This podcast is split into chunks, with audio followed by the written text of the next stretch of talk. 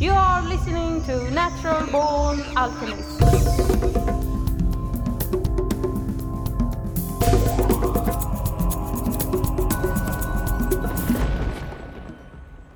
Welcome to episode number 242 of the Natural Born Alchemist podcast. My name is Alex and I'll be your host. This is the fourth and final episode of a four part series recorded at the Third World Ayahuasca Conference in Girona, Catalonia, Spain, organized by ICEERS. In this one, we are going to conclude with, in my opinion, the best episode of the four, with the help of anthropologist Jeremy Narby, author of the excellent books The Cosmic Serpent and Intelligence in Nature.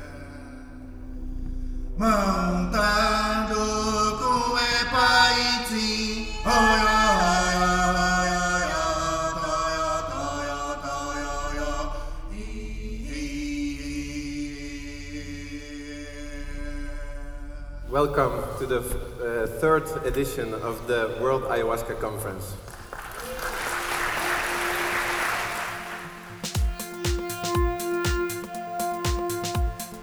Welcome to the uh, third edition of the World Ayahuasca Conference. Which, you know, things like this conference, things like ayahuasca, do encourage people to at least be concerned about Amazonians who are generally disregarded uh, worldwide. The human species, which I sometimes call the stupid monkeys, uh, are not listening to the message, which is that we have to re understand our relationship with nature. Right now, the public education is the most important thing.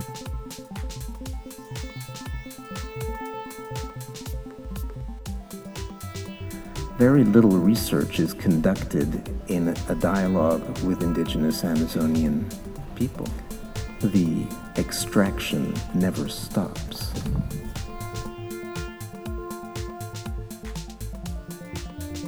The extraction never stops.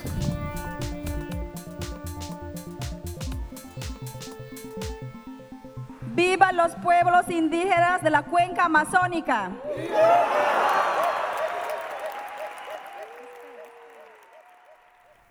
So, without further ado, here is the great Jeremy Narby. And if you are a student of ayahuasca in any shape or form, pay close attention. It's been a great conference. I'm really grateful for this opportunity. I'd like to thank ICEERS and all the great people here. A lot of very interesting talks, and it's uh, a pleasure and a privilege to get up on this stage after these great speakers. Last two people we just heard were wonderful.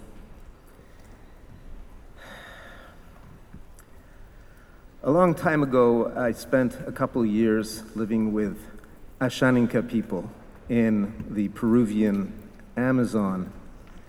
I wanted to study how these people use the rainforest. At first, uh, I didn't pay much attention to what they thought of me because I'd come to study them and not the other way around. But I soon realized that they too had an eye on me. The young people in the community that I was living in spoke Spanish on top of their mother tongue, and this allowed us to communicate freely. And one day I was hanging out with some young Ashaninka, and they were asking questions about where I came from, like, What's it like in your land? And where is your land? And in response, I began talking about a round planet on which we all lived, and I noticed some puzzled looks.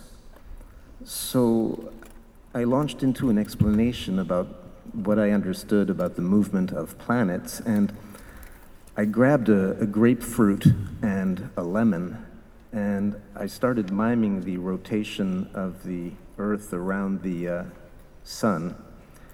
And at one point, I indicated one side of the lemon and said, And this is Europe, where I live. And then I pointed to another, to the other side of the lemon and said, This is the Peruvian Amazon, where we are now. And the young Ashaninka listened to this demonstration in silence. And when I was done, they continued saying nothing. Well, in the months that followed, I came to understand that the Ashaninka community had a different point of view on the matter. And in their view, white people like myself, Viracocha in Ashaninka, or gring- gringos in Spanish, come from a level situated below where the Ashaninka live. And we live underground, which is why our skins are so pale. And we live in uh, uh, vast cities filled with sophisticated technologies, and we occasionally access the level at which the Ashaninka live by passing through lakes. And we come up to capture Ashaninka women and children to extract the fat from their bodies, uh, which we turn into a fine oil that we need to run our machines and the motors of our airplanes. I came to realize that the people with whom I was living considered that I was a potential pistaco, or white vampire, bent on killing people and e- extracting their body fat. Well, I initially found it disturbing that people could think of me in this way. And then I realized that it, it was an appropriate metaphor for the historical behavior of Westerners in the Amazon. In the 16th century, the first conquistadors had killed and destroyed to extract gold to take back to their countries. And since then, the pattern has remained the same as Westerners have come to extract rubber, oil, wood, minerals. For the Ashaninka, it was clear that I was a gringo, white. Um, but I also had blue eyes, fair hair, and a beard. And this just happened to be the exact characteristics ascribed to Pistacos. So, from their perspective, I certainly looked like a Pistaco. So it seemed reasonable to think that I'd come to extract something. On several occasions, individual men in the community took me aside and told me that they knew of nearby gold deposits that they'd be willing to show me. Um, I would respond to these propositions with indifference, much to their surprise. A gringo, uninterested in gold? Was this possible? The people in the community regularly ask me questions about the world of gringos. And one question in particular kept cropping up. Why is it that gringos never have enough wealth? You can give them gold, they'll, they'll only want more. Why? In their point of view, uh, gringos were obsessed with uh, extraction and accumulation. Uh, well, yeah. Uh, I became accustomed to living with them and them seeing me like this. It, it was true that, for example, they had a fascination for the objects I owned. And, um, and they tirelessly asked me questions about them. Like, so, how do you make rubber boots with leather linings? Or a Swiss Army knife? Or a portable tape recorder? I was perhaps a pistaco, but I had fascinating merchandise. And this fascination with the merchandise of Westerners extends across different Amazonian indigenous groups. The, the Piro people in the Peruvian Amazon call white people in their language owners of objects. And the Yanomami people call white people in the Brazilian Amazon call white people the people of the merchandise. So, living with Ashaninka people, I became used to them seeing me as a pistaco obsessed with extraction and accumulation. But I also vowed to try to prove them wrong and try to extract as little as possible and to make myself useful to them. So, after a couple of years living with them, I returned home and wrote a dissertation and began working for a humanitarian organization active in the Peruvian Amazon. And over the last 30 years, this work, which is ongoing, has allowed me to meet many different uh, indigenous Amazonian peoples, especially in the Peruvian Amazon. So, not just Ashaninka, but Awajun, Shawi, Kukama, Kukamiria, Matsigenka. And to my surprise, I found that all of these people referred to Pishtacos,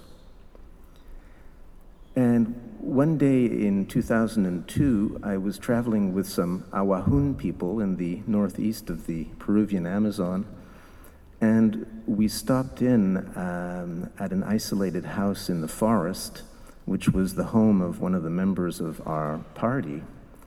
And his wife, who was there, began serving bowls of manioc beer. But when she saw me, she went all pale and started shaking. And she couldn't come close enough to me to give me a bowl of beer. And she started saying the word pistaco several times. Well, I saw her husband reprimand her in Awajun, told her to serve me a beer like to anybody else. And then when we resumed our trek, um, the fellow explained to I knew we'd known each other for several years. He worked as a bilingual teacher. And he, he told me that his wife wasn't used to seeing white people and uh, that her attitude was not ill will. And it was then that I understood that receiving the visit of a gringo pistaco when you weren't used to it was like receiving the visit of Count Dracula himself with his pale skin and blood tinged teeth. A grim prospect. So I made an effort to consider the following question Was I truly a white vampire here in the Peruvian Amazon to extract the body fat of indigenous Amazonian people? Well, I was certainly a child of capitalism, rationalism, and materialism. And my ancestors had participated in the development of global capitalism, the wheels of which had been greased by the ruthless exploitation of indigenous Amazonian people. The accounts I'd read of the atrocities committed against indigenous Amazonians during the rubber boom of the 19th and 20th century were pretty terrible. So, from an Amazonian perspective, my culture was certainly Pishtaco like, and so therefore, so was I. The Pishtaco image became all the more troubling because it was coherent. As a young anthropologist living with Ashaninka people, I, I had extracted data from them and then turned this data into a dissertation for my personal benefit. Now, as I worked for a humanitarian organization that backed the initiatives of indigenous Amazonian people, such as land titling and bilingual education programs, I felt relieved to be able to partially atone for my past. Reciprocity, I realized, is an antidote to Pishtacohood. But uh, I did not discourage Amazonian people from considering Westerners as Pishtacos, obsessed with extraction and accumulation, because I'd come to view the metaphor as essentially true. Well, in the last 20 years, a new generation of Westerners has arrived in the Amazon in search of shamanic experiences and healing. And from an Amazonian perspective, um, this surprises no one that gringos should be in search of healing. Um, what's different this time is that they haven't come to extract gold or material wealth, but they want to learn, and they're even willing to pay for it. All this is new.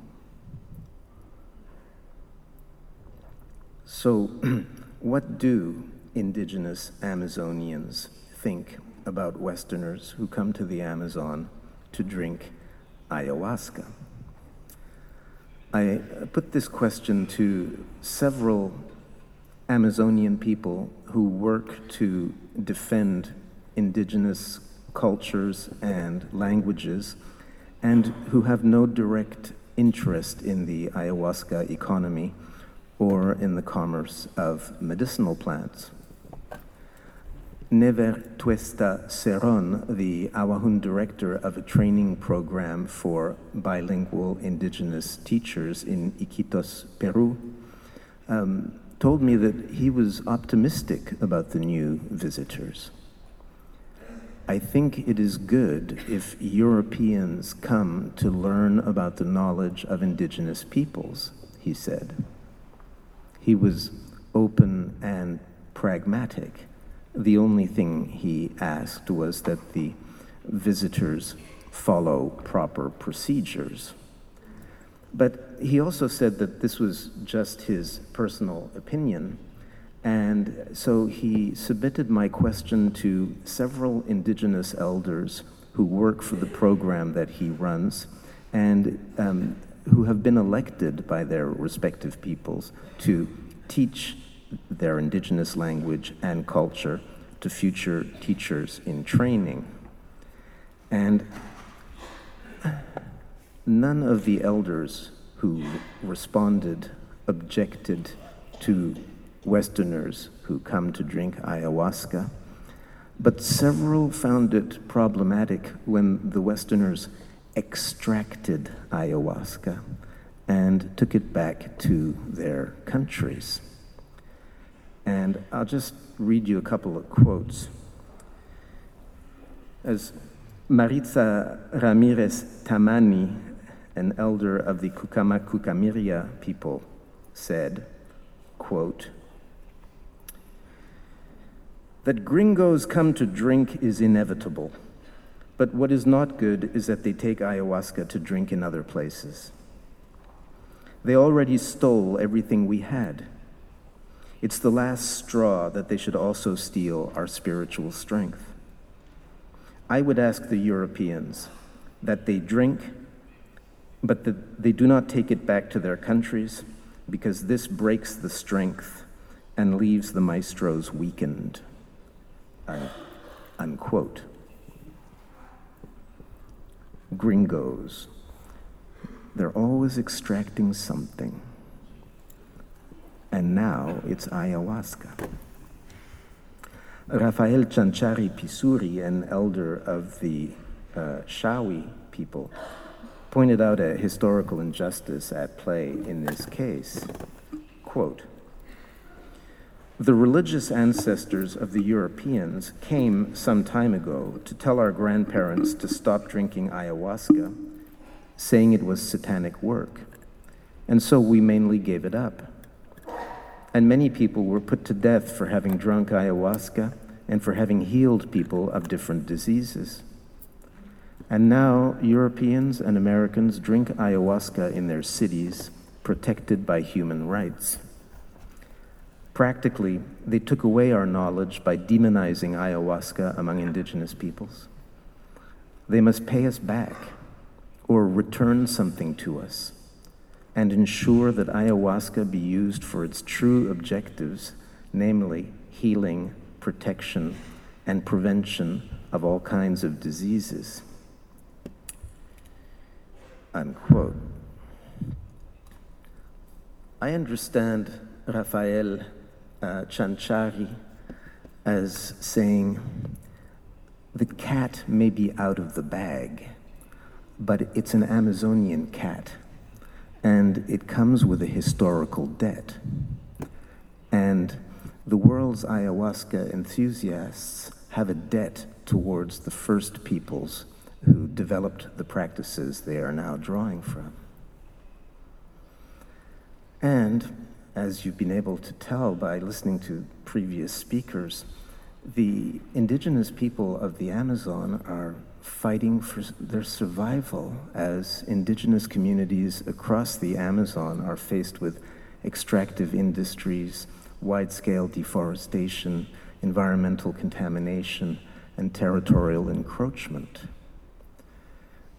In these circumstances, benefiting from the healing of ayahuasca while doing nothing for the people who initially developed the brew and who are in difficult circumstances seems vampiric. So, what can well intentioned ayahuasca drinkers do to diffuse this? Well, one suggestion among many possible suggestions um, is find an organization near you that backs the initiatives of indigenous Amazonian people and make a donation every time you drink the brew according to your means and according to what you think the medicine has given you. Turns out that really indigenous Amazonian people are on the front lines of defending the, the rainforest. And this is a key issue, not only for them, but for biodiversity, for climate stability, for life on Earth. Satellite imagery proves that rainforest that is legally controlled by indigenous Amazonians is more intact even than national parks or nature reserves and yet indigenous Amazonian people receive little outside support. So, this is an opportunity for ayahuasca drinkers to demonstrate their heightened uh, sensitivities and show solidarity with and reciprocity towards uh, indigenous Amazonian people. And it's true that there already are some gringos who have given their lives to ayahuasca, studied it seriously, have ongoing relations with Amazonian people and do what they do with respect and reciprocity. So some recovering v- vampires can turn out to be useful allies for indigenous Amazonians. Well, individual gringos are one thing, the international scientific community is another. Science has a long history of taking the plants and knowledge of indigenous Amazonian people and giving little in return. The extraction never stops. And this is vampire science. And it seems to be happening again with ayahuasca. As scientists discover the brew's remarkable properties, very little research is conducted in a dialogue with indigenous Amazonian people. This is one thing that scientists could return to indigenous Amazonians, one minimal thing, a recognition that they are wor- worthy partners in dialogue. And I think that uh, a true dialogue with indigenous Amazonian people would help scientists reach a fuller understanding of ayahuasca. For the moment, many scientists seem to reduce ayahuasca to the DMT it contains and consider it as a form of drinkable DMT or orally active DMT.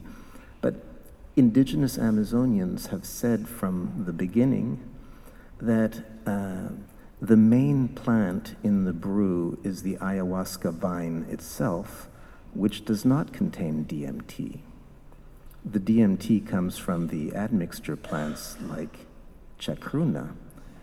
The ayahuasca vine contains the harmala alkaloids, harmine, harmaline, and so on. And it turns out that harmine also generates visuals that are perhaps not as colorful and spectacular as the DMT visuals, but nonetheless. Um, and harmine has anti inflammatory properties. It helps generate new neurons, and some research shows that it may have antiviral, antimicrobial, antifungal, and anti tumor properties. So, ayahuasca is certainly a complex brew of chemicals, and reducing it to the DMT it contains may be missing the essential. Um, I'd like to mention some uh, interesting research that was reported on yesterday. Uh, uh, Helle uh, Kaasik uh, and her presentation called What's in the Cup. She took ayahuasca samples across the uh, Amazon, and what she showed was that the indigenous ayahuascas tended to contain much more harmine and much less DMT, whereas the ayahuasca sampled from the neo shamanic retreat centers were very high in DMT and much lower in the harmine and so forth. It seems that the gringos really like the, the DMT fireworks. Um, well, I've, I've got nothing against the, the fireworks, um, but uh, indigenous Amazonian people tend to say that those visuals are, are not the essential part. There's the purge, of course, uh, there are the revelations, the understanding, the ideas, not necessarily the visuals that are the important part. So, more research is certainly needed to reach a full understanding of the ayahuasca brew. And veritable dialogues between scientists and indigenous Amazonians simply make sense. And besides, such dialogues would help scientists de-vampirize their relations with indigenous Amazonians on the sensitive subject of ayahuasca. I'd actually be happy to see at maybe the next ayahuasca conference more dialogues between indigenous people and scientists where it would be kind of like a debate. And not without not too many people on the stage but what does the indigenous shaman have to say? What does the scientist have to say? How can these ways of understanding be brought together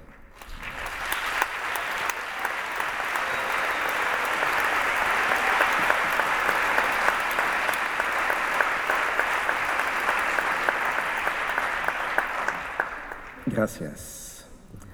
In conclusion, I think there is a deep truth to the Pishtaco concept, and Western people tend to end up in vampiric relations with Amazonian people despite their best intentions. And this is due to the power imbalance between the two sides. The problem is that the Westerners stand to extract much more value from the encounter than the Amazonian people do. My life was certainly changed by living with Ashaninka people, much more so than the other way around. And many ayahuasca drinkers say that their time in the Amazon has changed their lives. But what did the Amazonian people who attended to them get out of it? Perhaps some payment, but probably nothing quite so life changing. Undoing this imbalance and making our relations with Amazonian people more reciprocal is the work of a lifetime. Thank you.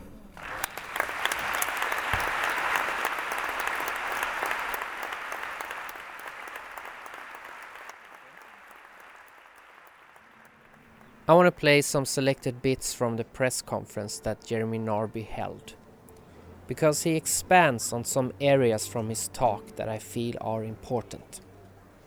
The journalists and myself are not speaking into a microphone, so in order to make it easier for you to listen to this press conference, I've re recorded the questions. Here's Jeremy. There was a really interesting piece of uh, research presented yesterday by an Estonian woman, Helle, I can't remember her name, What's in the Cup? And she, she took um, 39 different samples of ayahuasca and she had shamanic indigenous ayahuasca and neo shamanic uh, samples. And what was clear in the chemical composition was that the indigenous ayahuascas were, uh, had much more harmine, harmaline, in them and less DMT, whereas the neo shamanic ones had a lot of DMT and less harmine and, and harmaline.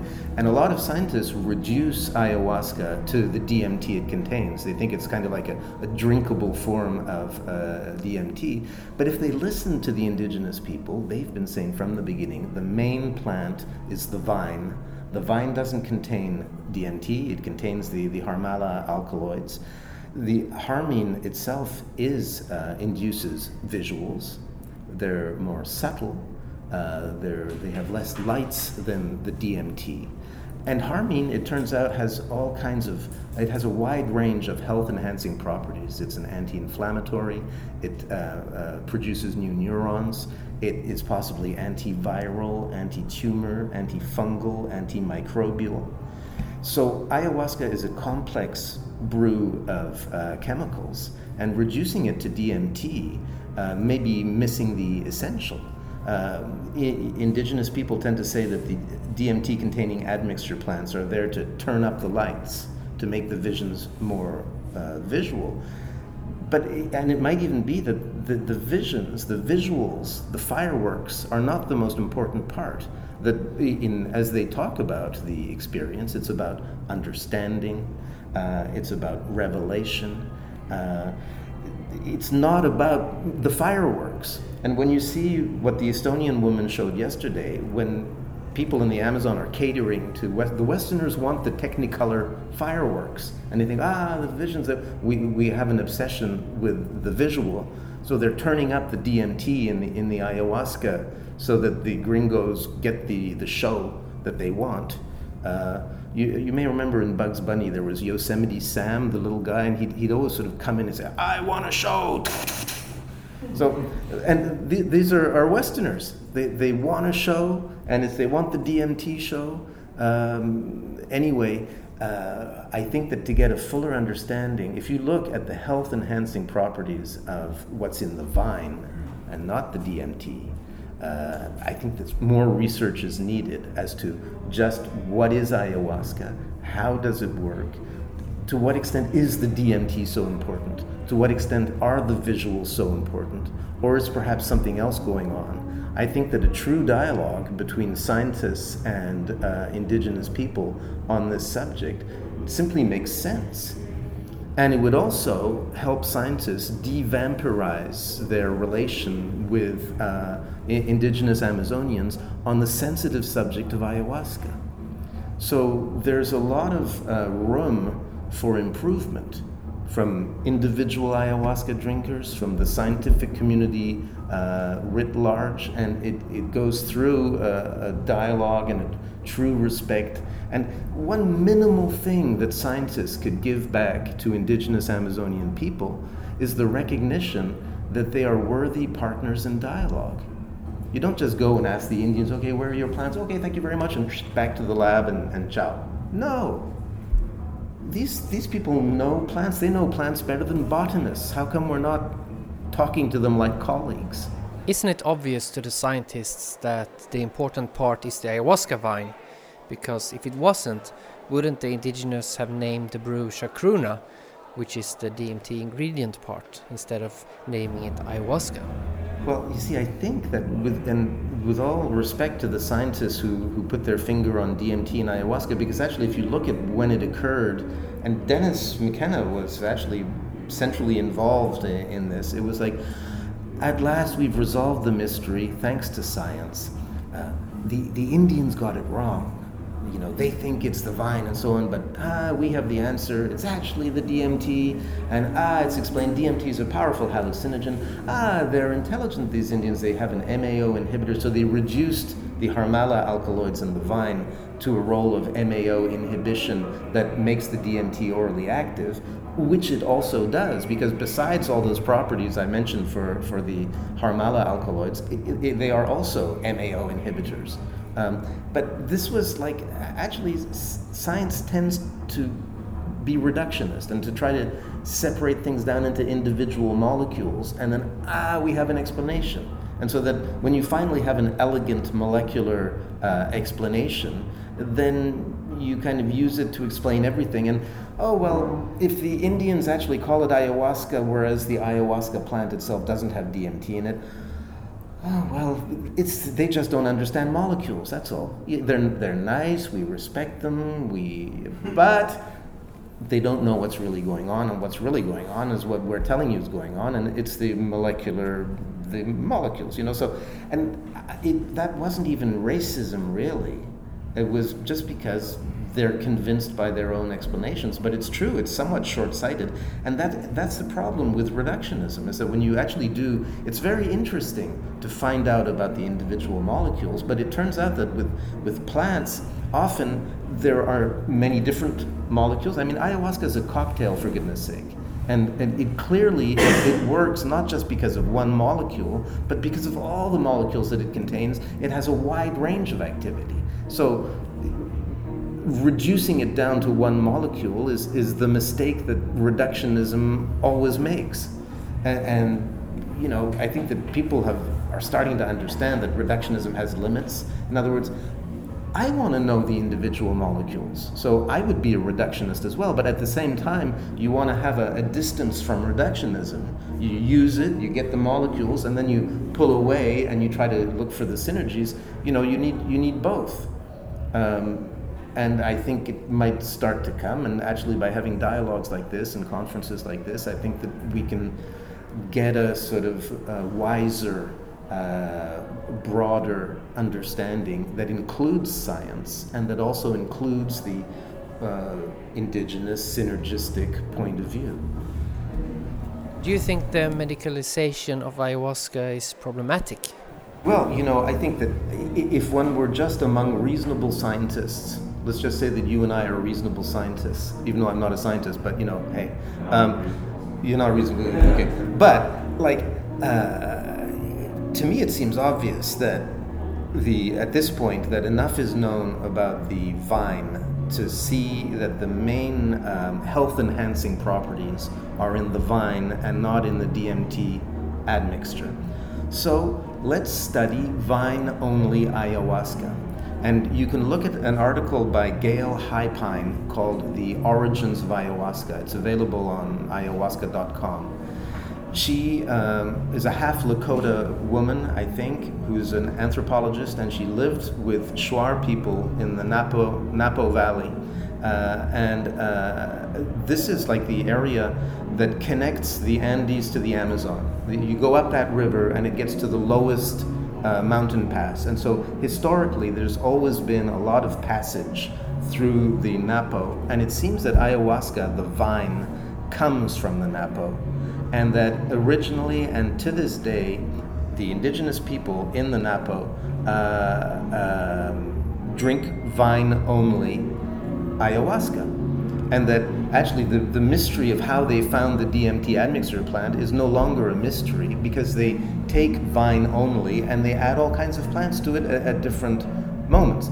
So, real ayahuasca, traditional from where it comes, it seems, is vine only. So, if we could move away from this DMT uh, uh, vision of ayahuasca, get back to the vine and study, and, and actually, vine only is legal anywhere because it doesn't contain DMT. So, uh, and and actually, vine only ayahuasca is interesting. It has less fireworks, so the Westerners tend to be able to get bored with vine only. But actually, the visions are more subtle. They're like silhouettes or kind of smoky, much less spectacular. You still get some visions. Then you have all the health enhancing effects that, that, that come with it. I think that uh, medical doctors interested in, in ayahuasca should work on vine only ayahuasca and, and look into it and see just how health enhancing it is. And, and so then the thing is, when you take a vine only thing, it, it's you, you're we're used to looking for the visions to see what's going on, but actually, it's about revelation. That suddenly an idea comes to you, suddenly you reach understanding. It doesn't go through the visuals. It's, it, it works on another level, and more research is needed on this because actually DMT kind of simplifies things. You think, oh, it's all about the visions, the DMT produces the visions, et voila, and this is what's going on with ayahuasca. Why do you think these plants exist? And how can they best be implemented in the 21st century? You know, I think that uh, uh, because I've thought about plants a lot, uh, and it, it's very interesting because they don't have brains, and yet clearly they do a lot of things quite deliberately. And uh, many of the things they do are articulated through the chemicals that they produce. Um, and there's no doubt about the fact that plants manipulate animals. I mean, they have sex through insects and they've, they have all kinds of strategies. Uh, and then they communicate and they share, and all this is, is actually being discovered. So, that, and I think that in the case of DMT, I'm not saying that we should ignore DMT. In the case of DMT, I think there are like 4,600 species of plants that have been identified so far that produce this molecule that clearly actually does function like a, classic psychedelic. And if you look at what science says about the impact of psychedelics on our brain, you look at the work of Robin Carhart Harris and so on, it, it, it's actually like it disrupts the normal functioning of, of our, of our brains. So, uh, why do plants produce molecules that disrupt the functioning of animal brains and actually get us to think more creatively, get us to feel closer to nature? Um, well, I think that uh, saying, oh, the DMT is there for no reason, and it just so happens that these plants produce this molecule, you can believe that if you want, but to me it seems fairly obvious that uh, it makes sense that plants should produce substances that, that get the mammals, and in particular the humans, to think a little bit different, shake up, the, shake up their brains a little bit to, uh, you know, uh, smarten up the animals a bit hey, um, because this is plants are there, they, they're all day eating sunlight, they have energy to burn. That's why they're such good chemists. You know, hey, let's um, synthesize some molecules that'll smarten up the animals. Good idea. Um, but if you want to believe that they're uh, producing these chemicals for no reason because evolution uh, has no intention, you know, if you're just a sort of materialist atheist, you're welcome to believe that they're doing all this for no reason. It, it really does depend on how you see the world. And I think it's important to respect people's religions, you know. So if you want to believe it's there for no reason, that's okay. But I think that the data warrants also considering that it might be possible that the plants are doing this because it's in their interest to do it. Actually, if uh, you know, they say follow the money uh, if you want to understand a, a crime. Uh, I think with plants you got to follow the chemicals, and they, they speak through their chemicals. So you, if you want to understand what plants have in mind, you look at what they're doing with their chemicals. You know, and, and the idea that uh, DMT is is there uh, just by coincidence. Um, it's kind of a strange idea, really. You know, I'm getting these messages. I've got a, a meeting at 11:30. Is that okay? Thank you so much. Okay. I'm sorry to have to rush out of here. I'm enjoying this conversation with you guys. Perfect. Before we finish this final episode of the World Ayahuasca Conference series, I think we need a little recap of the most important parts of Jeremy Narby's talk, in my opinion.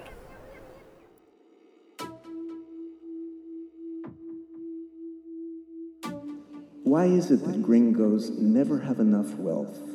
You can give them gold, they'll, they'll only want more.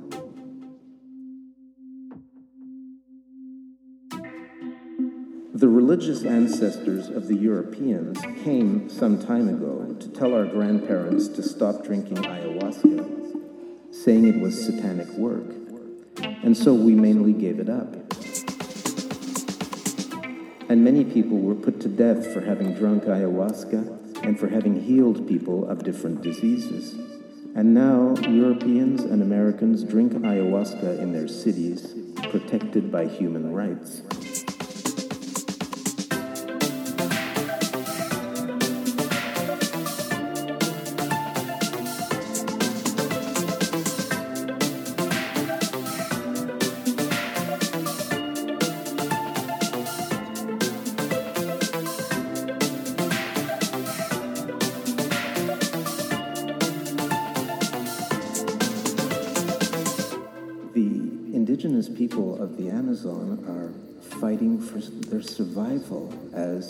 Indigenous communities across the Amazon are faced with extractive industries, wide scale deforestation, environmental contamination, and territorial encroachment.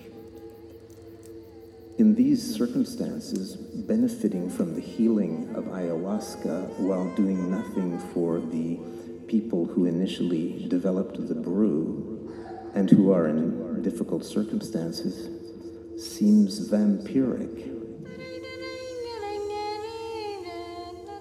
One suggestion among many possible suggestions um, is find an organization near you that backs the initiatives of indigenous Amazonian people and make a donation every time you drink the brew according to your means and according to what you think the medicine has given you.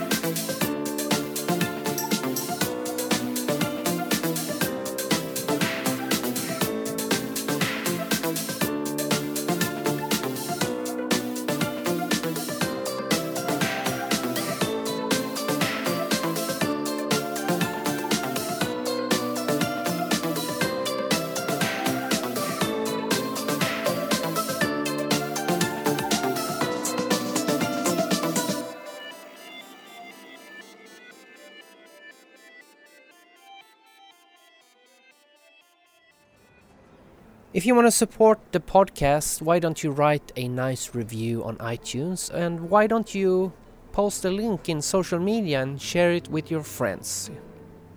If you got a bit of scratch, then maybe you can become a Patreon. Go to patreon.com forward slash naturalborn alchemist and support the podcast with a buck or two a month. That would really help out. Now we end this episode with the song Common Law Vampire. And it's from the album Lamp by the Gentleman's Anti Temperance League. If you like the music, you can find more at thegatl.com. Freedom is in the mind.